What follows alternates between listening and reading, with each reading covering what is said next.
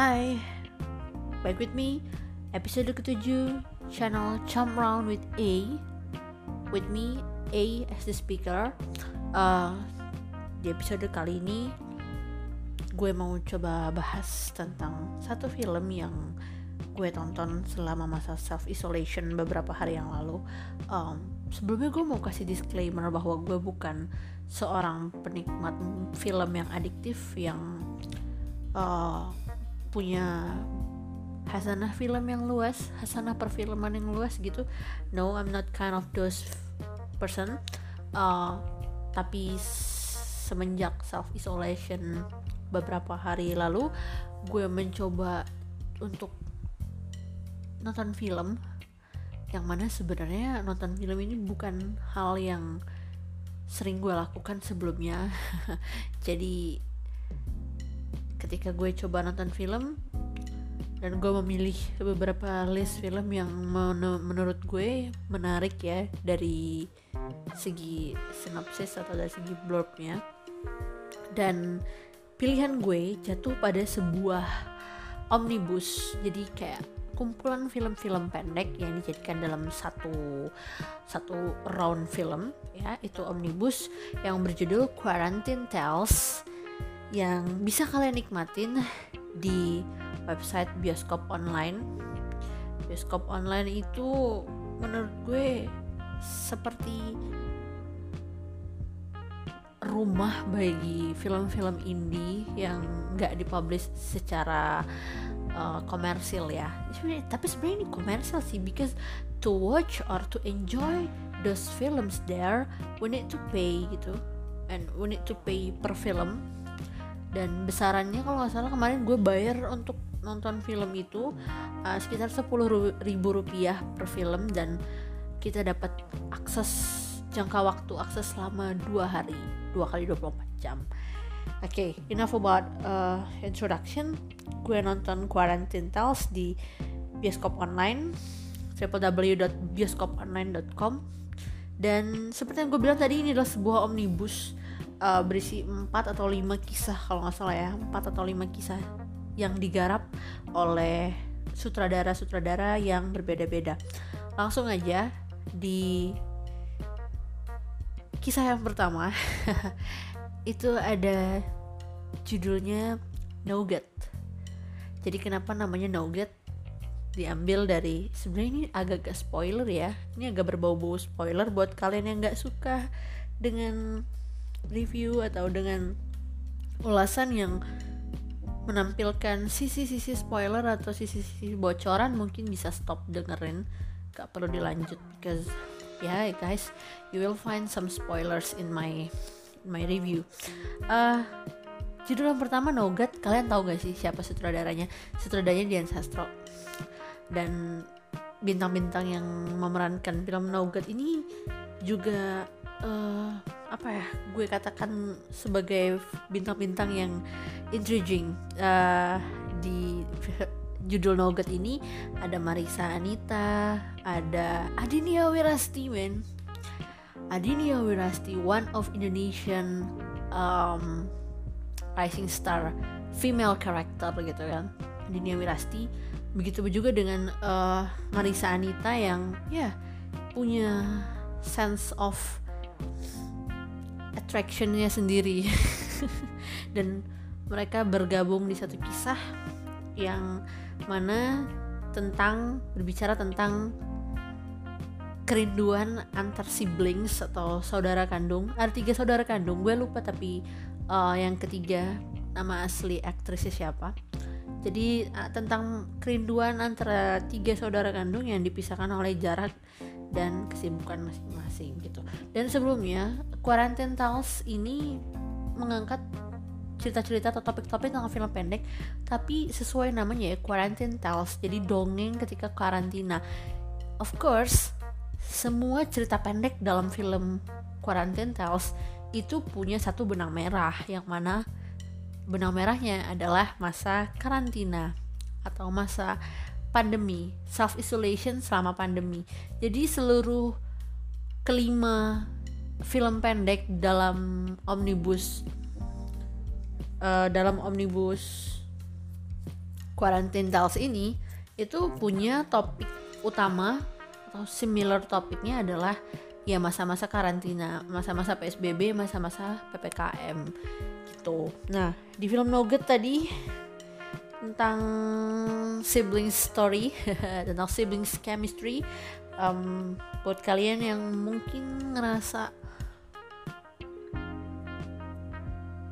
terpisah dari kakak atau dari adik dari keluarga dan menahan rindu untuk bisa bercengkrama atau berinteraksi kembali seperti sebelum covid menyerang mungkin bisa sih nonton short movie Nugget karena ya sense of familiarity-nya dapat banget menurut gue. Kayak menurut gue sih penonton exactly can feel apa ya um, bisa merasakan kerinduan atau kehilangan yang digambarkan di film Nugget tadi. Meskipun mungkin kelemahan-kelemahannya adalah uh, ada beberapa plot hole tapi gue maklumi lah secara ini memang konsepnya short movie jadi tidak bisa lo describe atau tidak bisa lo elaborate secara jelas gitu kan. Karena penggambaran uh, karakter dan penggambaran plotnya juga terbatas waktunya. Karena kan namanya juga short movie gitu kan. Jadi lo harus bisa build the build the story in only 15 minutes or 20 minutes gitu. Jadi gue maklumi meskipun banyak banyak plot hole tapi that's okay lah. Termaafkan gitu tolerable. Um, di film Nugget ini sendiri mengandalkan video call sebagai apa ya sebagai main side-nya. Jadi antar tokoh itu guys nggak nggak saling berinteraksi atau nggak saling terhubung atau ter terken terhubung ya terhubung nggak nggak nggak saling terhubung secara langsung tapi shootnya juga hanya by video call. Itu menurut gue cerdas sih. Dalam artian sebenarnya antar aktris atau antar aktor itu bisa melakukan syuting by distance gitu. Jadi pengambilan scene by scene-nya itu rata-rata dengan uh, video call scene. Jadi ya bagaimana caranya movie makernya membangun chemistry hanya dengan uh, bermodalkan video call video call scene? Dan itu menurut gue challenging partnya dan sutradara dan movie makernya sih menurut gue berhasil ya. Pass it well karena chemistry-nya dapat tergambarkan konfliknya dapat meskipun uh, syutingnya itu para aktris dilakukan secara terpisah gitu. Jadi cuma not video call next dari short movie yang kedua setelah Nugget lo semua bakal disambut oleh sebuah short movie lain yang temanya tuh familiar dengan millennials zaman sekarang yaitu prank gitu. Judulnya film judulnya short movie yang seri kedua ini juga judulnya prankster dan topiknya adalah uh, prank atau apa sih? Prank tuh definisi harafiah atau definisi bebasnya apa ya? Kayak tipuan gitu kan ya? Hmm, tipuan. Dan ada moral value yang dikasih atau diberikan oleh film prankster ini kepada para penikmatnya, kepada para penontonnya gitu. Bahwasannya sebenarnya kultur prank yang sekarang lagi digemari uh, beberapa gelintir remaja atau kaum kaum dewasa dewasa muda sekarang itu sebenarnya sama sekali gak ada uh, faedahnya gitu ya. Perbuatan-perbuatan iseng kayak prank itu justru merugikan orang lain dan ya justru merugikan gitu. Jadi dengan adanya prankster ini itu akan membuat para penonton berkesimpulan dalam hati bahwasanya ya memang eh, kultur atau konten prank yang sekarang banyak ada di masyarakat itu ya sangat sedikit manfaatnya gitu. Gue nggak bilang sama sekali nggak ada manfaatnya tapi menurutku sangat sangat sedikit manfaatnya. Um, next ke film yang ketiga. Judulnya adalah cookbook dan menurut gue this is the deepest story between among all uh, short movies there. Jadi menurut gue ini yang paling apa ya the most meaningful the deepest the most meaningful is this one. Um, kayak lo perlu menganalisa. Jadi ketika menonton lo tidak hanya sekedar menikmati apa yang movie makernya suguhkan tapi lo juga perlu menganalisa atau lo juga perlu tanda kutip ya shortly lo perlu mikir nonton film ini untuk bisa mengerti apa sih message yang mau movie makernya deliver to us gitu. Lo perlu sedikit uh, analyze gitu.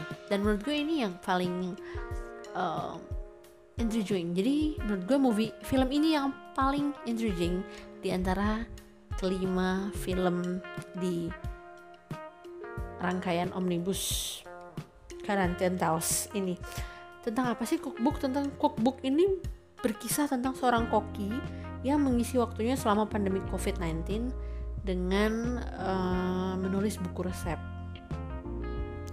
Tapi keseluruhan cerita atau premis utama dari film cookbook ini nggak ada hubungannya dengan kalimat awal yang gue bilang tadi. Jadi nggak ada hubungannya dengan koki, nggak ada hubungannya dengan uh, buku resep yang ia tulis gitu jadi kayak buku resep yang ditulis si Koki ini cuman sekedar uh, apa ya jembatan awal buat penonton untuk masuk ke topik utama yang sebenarnya menjadi permasalahan dari film nah ini yang gue bilang tadi uh, film ini series ini akan membuat kalian sedikit berpikir gitu.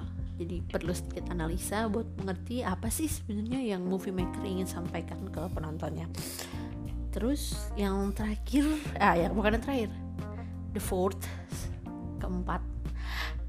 Ini yang paling gue ngena. Jadi kalau kalau cookbook yang tadi itu the the most meaningful the deepest. Tapi kalau the happy girls don't cry seri, uh, film yang keempat ini menurut gue ini adalah film yang paling membekas. Karena Happy Girls Don't Cry ini menceritakan tentang fenomena yang ramai di internet yaitu ikut giveaway. Jadi ada sebuah keluarga yang terdiri dari ayah ibu dan anak mereka baru kehilangan anak bungsunya. Dan tokoh utama dari Happy Girls Don't Cry ini point of view-nya adalah si anak sulung. Jadi anak sulung dari keluarga ini baru kehilangan adiknya. Karena sakit sih kalau gue nangkepnya kalau nggak salah adiknya itu. Dan ini poor family dalam artian mereka hidup uh, memprihatinkan. Dan si anak sulung ini ikut giveaway untuk menaikkan taraf hidup keluarganya atau untuk memenuhi hal-hal yang diinginkan tapi nggak bisa difulfill oleh keluarganya. Nah konfliknya di sini, ini konfliknya dan menurut gue ini sutradaranya sangat cerdas dalam meng, apa ya mengolah dalam mengolah topik film karena bisa-bisanya dia menjadikan topik giveaway ini sebagai problem utama dari keluarga ini. Di sinilah nanti masalah itu akan timbul dari giveaway tadi. Jadi dari proses si anak yang sering ikut giveaway untuk menang hadiah nah dari situ konfliknya dibangun gitu. Jadi menurut gue ini yang paling memorable the most memorable film in the whole quarantine tiles movie. Dan yang terakhir yang kelima itu the protocol. The protocol ini bercerita uh, tentang seorang perampok yang kebingungan karena ketika dalam perjalanan melakukan aksinya merampok partner rampoknya itu mendadak tewas dalam perjalanan dan uh, tewasnya itu karena covid gitu. Jadi ini yang diangkat topik ini yang diangkat dan ini menurut gue genrenya sih dark comedy ya karena ada sedikit uh, horornya tapi horornya gue yakin nggak bikin kalian takut gitu justru lebih kental unsur komedinya gitu. Jadi ya dibilang horror komedi oke okay, horror komedi meskipun menurut gue horornya sih gue yakin banget kalian pasti nggak takut gitu. Karena horornya juga dibalut dengan komedi gitu. Tapi ada pesan yang disampaikan? Ada gitu. Ada ada value yang coba di deliver oleh the movie maker kepada kita ada. Dan itu yang menurut gue uh, ada meaningfulnya tersendiri ya. Ada jalan cerita yang menarik dan bermakna dari uh, film The Protocol. Um, enough about resensi gue kali ini. Buat kalian yang mau coba tertarik nonton film Quarantine Tales omnibus film Quarantine Tales mungkin bisa langsung go check in www.bioskoponline.com and then browse and search Quarantine Tales. Nanti akan keluar pilihan filmnya do some payments with uh, payment method that is available there. Kalian bisa selesaikan pembayaran di sana. Setelah selesai bisa langsung menikmati filmnya. Dan ingat uh, setelah melakukan pembayaran film itu bisa ditonton dalam jangka waktu 2 kali 24 jam jadi kalian punya waktu 2 kali 24 jam untuk menyelesaikan film yang udah kalian bayar gitu. Dan kalian bisa rewatch berkali-kali juga dalam jangka waktu 2 kali 24 jam tersebut. Dan ya menurut gue sih ini salah satu uh, opsi aktivitas yang cukup menarik dan menghibur ya untuk dilakukan di masa PPKM ini. Karena biasanya lo mungkin modal sekian puluh ribu untuk nonton di movies untuk nonton di bioskop gitu. Uh, dengan pilihan ini lo bisa nonton cuma dengan sepuluh ribu rupiah gitu. dan filmnya menurut gue lumayan entertaining kok gitu. Nggak nggak failed. Walaupun mungkin nggak bisa meet your expectations but for me this omnibus film is good dan entertaining. Gue akhiri review dan resensi gue kali ini Sampai jumpa di episode ke-8.